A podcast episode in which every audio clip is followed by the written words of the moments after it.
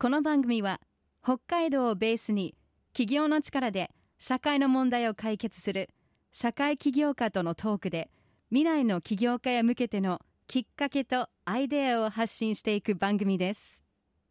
進行 MC はスタートアップコミュニティスターズ代表で起業家支援を行っている入澤拓也さん。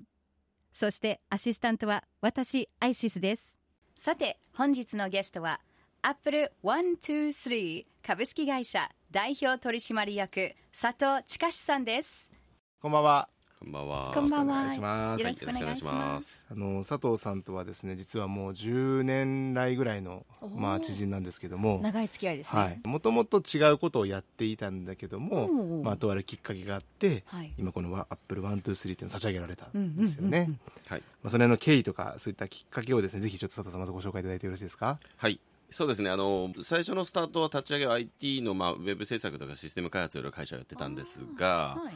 ちょっと縁があって、年配の方の方のですね、デイサービスはいをですね、あの、やってまして、うんうん。それで一応当時はあの札幌のほかに、えー、と稚内とおもう一箇所ぐらいですねあのお作ってはいたんですけども、うんとちょうどあの自分の息子があの3歳の時にちょっと様子が変だなっていうことで、ちょっと見てもらったところ発達障害っていうことが診断が出まして、それでまあそういった子どもたちの面倒を見るあのデイサービスがあるということで、通わせたんですね、でところが 当時あのまだ発達障害というのはあんまりこうメジャーじゃなくて、あのデイサービスもですね本当に急速に増え始めてた時期になったものですから、あの行ったところがあの、まあ、ほぼほぼ知識のない人たちがやっているっていうのがもうはっきり目に見えたので、まあ、それであればこれは自分でやらなきゃいけないなと、えー急遽その老人の方のですねデイサービスの方を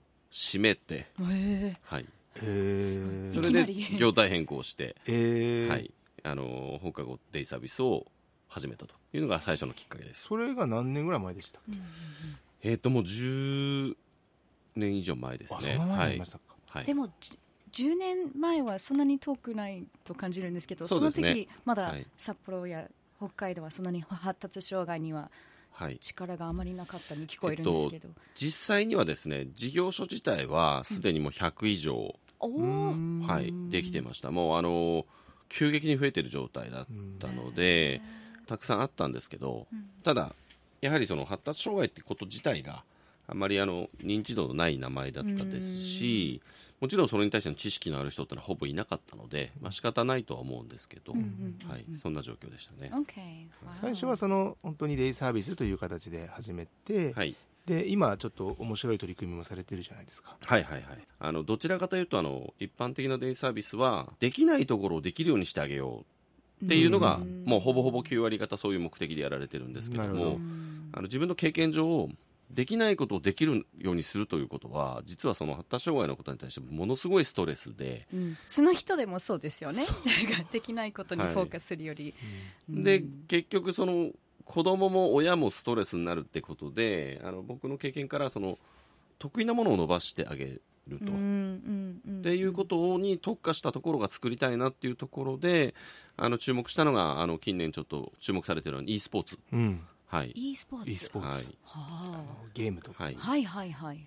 で割と子供は全般的にゲームは好きなんですけどそうですね。あの発達障害の子供たちもですねあんまりこう会話とかが得意ではない反面あの集中力がすごいのでそうですね、ははい。い、はいはい。あのその専門にそこができる本当にプロを目指すような環境でできるところを作ってあげるとみんな好きなものに一人一人集中できるということで本当のあの本当に発達障害の子どもたちにとって最高の環境なんじゃないかとということでそれを作りました。そうなんですへよね。ーだからもう面白そう。本当に e スポーツのためのデイサービスみたく今ねなってて、ゲーミングチェアとか置いてあって、パソコン置いてあってすごいかっこいいんですよ。でいい感じなんですね、はい。それをやってみると子供たちも喜んでおそうですね、えっと、コミュニケーションがなかなか苦手な子たちが多いんですけど、あの今やってるのがですねあのロールってリーグ League of Legends かな？っていうのとか、 VALORANT っていうのをいろいろやってるんですけど、まあ、チーム戦のものをですね、はいはい主にで。やってます。で面白いもんで、あのーまあ、ヘッドホンつけてやってるんですけどお互いにこうあっち行ってこっち行ってとか言いながらほぼほぼ普段会話しないのにゲームの時だけこうんうん。うすごいこう会話をやり取り。いいすると、はい、へーという現象が起きてますね。それはリアルタイムでそこで集まってみんなやってるんですか？オンラインでつながって会話もやってやったりとかもしてるんであすか？あのそこに集まって。そこはデイサービスだから、はい。あそれもいい、e スポーツ始めたのが何年ぐらい前でしたか、ね、えーっと2年前ちょうどあの、ね。はい、コロナ禍に入った。あコロナになる前。ななった直直直後っていうか直後ぐらい。10 2019年にスタのートしてるので。スタートして、はい。すぐじゃあコロナになっちゃったはいすぐコロナになりましたよね。結構最初は苦労大変でしたね、うんなるほどですね、はい。じゃあそのあのもともとホームページの会社やられてた時にも一回創業してると思うんですけどもうもう一回創業してるわけじゃないですか、うんはい。また違った苦労とかもあったと思うんですけども。そうですね。どんなことありました？かはい。あのスタッフがですねなるほど。なかなかその発達障害の子と上手にこう接することができないというかん。あの通常の子のように伝えたことがすぐできるわけじゃないので、うん。あの言うこと聞かないんですよね、そうなんですね。でそれでこうスタッフもイライラしたりとかしてあまり良くない対応をしてしまったりとかっていうところで、あのまあ、僕自身がびっちりですねそばについてあの指導してあげれなかったっていうことが一番の原因なんですけど、うん。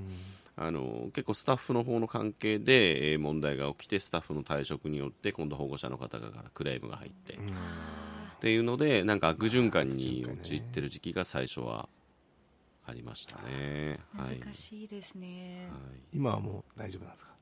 そうですね。あのコロナのおかげっていうのもあるんですけどオンラインでミーティングができるようになったので、あ割とこう定期的にですねちゃんとミーティングができるっていうのがあってその時にしっかり僕が今までその息子を育てたその経験とかをですねうん。伝えれるようになったので、まあ、割と今はいい感じで、えーはい。気になりますね。今いる学生さんってな何年生ぐらいがあまで？なはい。何年生から何えー、年生ぐらい？と一応幼稚園児も来てまして、はいはい。えーそこから中学校3年三年生まで。あ幅広い。ですあね、広いですね。はい。うん高校になってから来てる子もたまに前はうんいましたけど、まあ、高校結構忙しくなっちゃうので、なるまあメインは中学3年生ぐらい。までかなと。なんか上の子が下を見るとかそういうのもなかなか難しいんですかね。えっと、それがですね意外と発達障害の。子ってあの上下関係をあんまり気にしない子たちが多いのでなるほどなるほど。意外と小さい子も大きい子も一緒にですね楽しくこう交わるっていうところがあるので、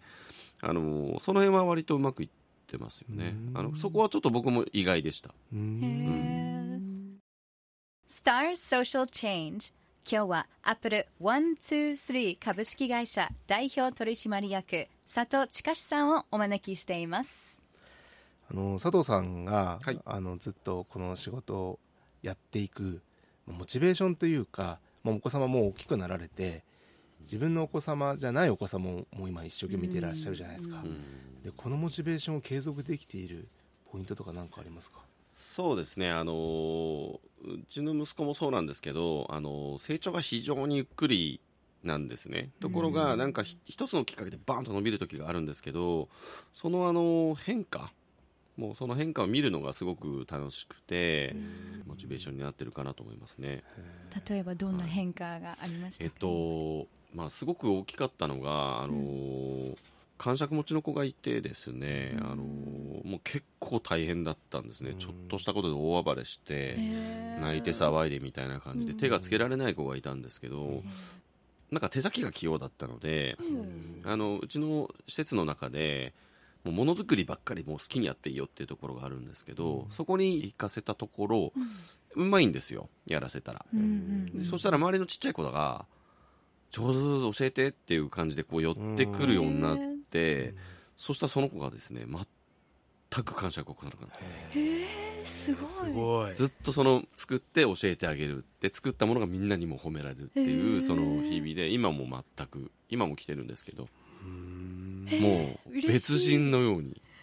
えそれはなんでなんですかねでも。やっぱりちょっとしたきっかけで受け入れられたりとか認められるっていうことで、うん。あのそこにぐっとこう気持ちがいっちゃうんですね。前はあの何をしてなんかうまく受け入れられないとか,、うん。うんなんかそういうのでうわっとこう抑えきれない気持ちが出るんですけど、うん。それがですねあのちょっとしたそういったきっかけで自分の居場所がしっかり見つかってできるようになると。いうのがあります。ね居場所が見つかるんだ。うん。今までそれがないんですね。うん。だから暴れちゃう。常にあのダメとかうん。何やってやめなさいとかっていうばっかり言われ続ける子が非常に多いので、うん。うん。あとサボってるとか手を抜いてるとか言われる子が非常に多いんですけど実はそうじゃなくて、うん。興味がないんですよねそもそも。だからそれを興味がない僕らは興味がなくてもなんか分かったふりしますけど それができないので、そのまんまこう興味がないからぼーっとしてるとなんかサボってるとか言われて。本当かわいそうな子が結構多いですよね、ああなるほどね。でもこういう施設では自分のスキル自分のギフトを発見できて伸ばせることができるんですね、そうですね。あ。のわ、まあ、ちょっとこれ面白い事例の一つなんですけど、うん。あのうちの息子なんかで行くとですね、うん。あの昔漢字がまるではい。まるっきり覚えれなかったんです。もう一緒だ。何回書かせても 同じやつをもう10回とかわーって書かせてもうん。まるっきり覚えないかったんですけど難しいですね。あのはい歴史が大好きになって歴史の本を読むようになったんですね。そうすると必然的に漢字いっぱいあるじゃないですか。うんはいはいそうすると漢字が書けるようになっちゃういやーいいね。興味を持ったからできるようになりました。だからは一つ伸ばしてあげるとそこに付随する必要なものっていうのは習得するんですよ。なるあだからそこが親とか保護者の方が分かってあげればもうこれ捨てようと。うん。他の教科捨てようと。うん。これ一本で絞ろうってやると割とそこに付随するものそこに計算が必要であれば計算が入ってくるようになるし英語が必要であれば英語が入るようになるしっていうのがその発達障害たちの子供の特徴の一つでもあるのでそこを理解してあげるだけで随分とその子の成長というかいろんな、まあ、ストレス度合いも変わってくるし、いやー大きいですね。すごい、まあ、この佐藤さんが今今後に向けての目標とか夢とかありますか？そうですね。あのー発達障害って実はねあの障害者手帳もらえないんですよ。へえ障害者のくくりに入ってないので、で発達障害っていう子がその、うん、と例えば精神疾患がちょっと持っていて、そっち側で行って障害者手帳をもらうことはあるんですけど、単なる自閉症では障害者手帳をもらえないんですね。ということは社会人になった時には何のサポートもないんああですよなるほど。そうすると結局その発達障害っていう言葉によってその方は外からは障害者として見られる。でも障害者枠ではどこにも行けない。うん。でなんか変な見方もされるっていうのでうん。その発達障害って言葉自体がまず問題じゃないかなっていうところがあってうん。将来はあの国を動かしてね日本では発達障害って言葉ではない言葉に変えたいなっていうのが僕がこれを最初にスタートした時からの目標ですね。そっか障害じゃないってことですね。そうですねはい。うん。これなんか海外ではどういう言い方してるんですか？えっと、まだ海外でもアメリカとかヨーロッパでもまだそういうふうに言ってる傾向はありあますー障害的ね。な、はい。ハンディキャップ的なそうですね、まハだそういう。ンディキャッ。プね結構ネガティブにうん捉えちゃうので。あれ ADHD っていうのが発達障害？そうですね。ADHD ですよって言われる人うん。すごいいますよ。うん。カナダとかアメリカでは、うん。なんか普通のように、あうん。ADHD ですって聞こえるぐらい普通になってるので、結構大変だと聞きます。うん勉強できないとか言うこと聞かないとか、落ち着きがない。でとにかく薬飲むとかっていう人がすごいいて、で私ダメだって思うし、結構希望なくしてしまいますよね。自分の友達の中でもそう。なんかうち ADHD だから仕事ううまくできないってもう自分にラベルつけられちゃうような。だからそのラベル外したいですよね。ただあのただだ違うだけですよってそうですそういうね。です偏ってることが悪いことではないっていうふううん。に社会が見てあげないと、どんどん変えてるところを見てみたいですうねん。でも本当に一歩ずつそうやって変えてらっしゃるなっていうのはうん僕もお付き合い長いから見てますけど今日初めてこんな話を聞いてちょっとあこうなんか本当いつもくだらない話ばっかり。そうなんですか？すごいあのちょっと感心してましたけども、うん。まあ、そんな佐藤さんですけどもこの番組はですね起業を目指す方々にはい。こう起業っていいもんだよと起業を通じて社会を変えようよっていうことをこう応援する番組なんですよね、はいはい。なんかこれから起業を目指している方とかはい。そういう方にちょっとメッセージいただけますか？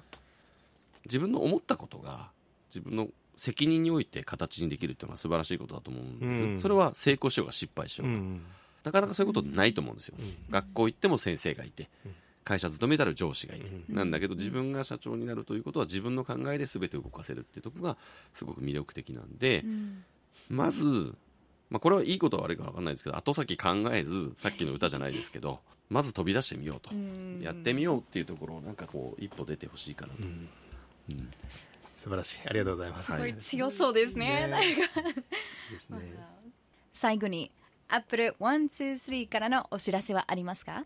はい、えーっと4月になったらうちの Apple123 もですね、まあ、新たに入ってくる子たちを待っておりますので、まあ、e スポーツもありますし、えーパソコンと料理っていうところをコンセプトにやっているところもあって、まあ、そこではですね、あの大人並みにタイピングが速くなったりとか、へー。あいいですね。料理もですね小学校2年生の子があの母子家庭の家のですねお母さんが帰ってきたら料理作ってくれてたとか。へーすごいはい。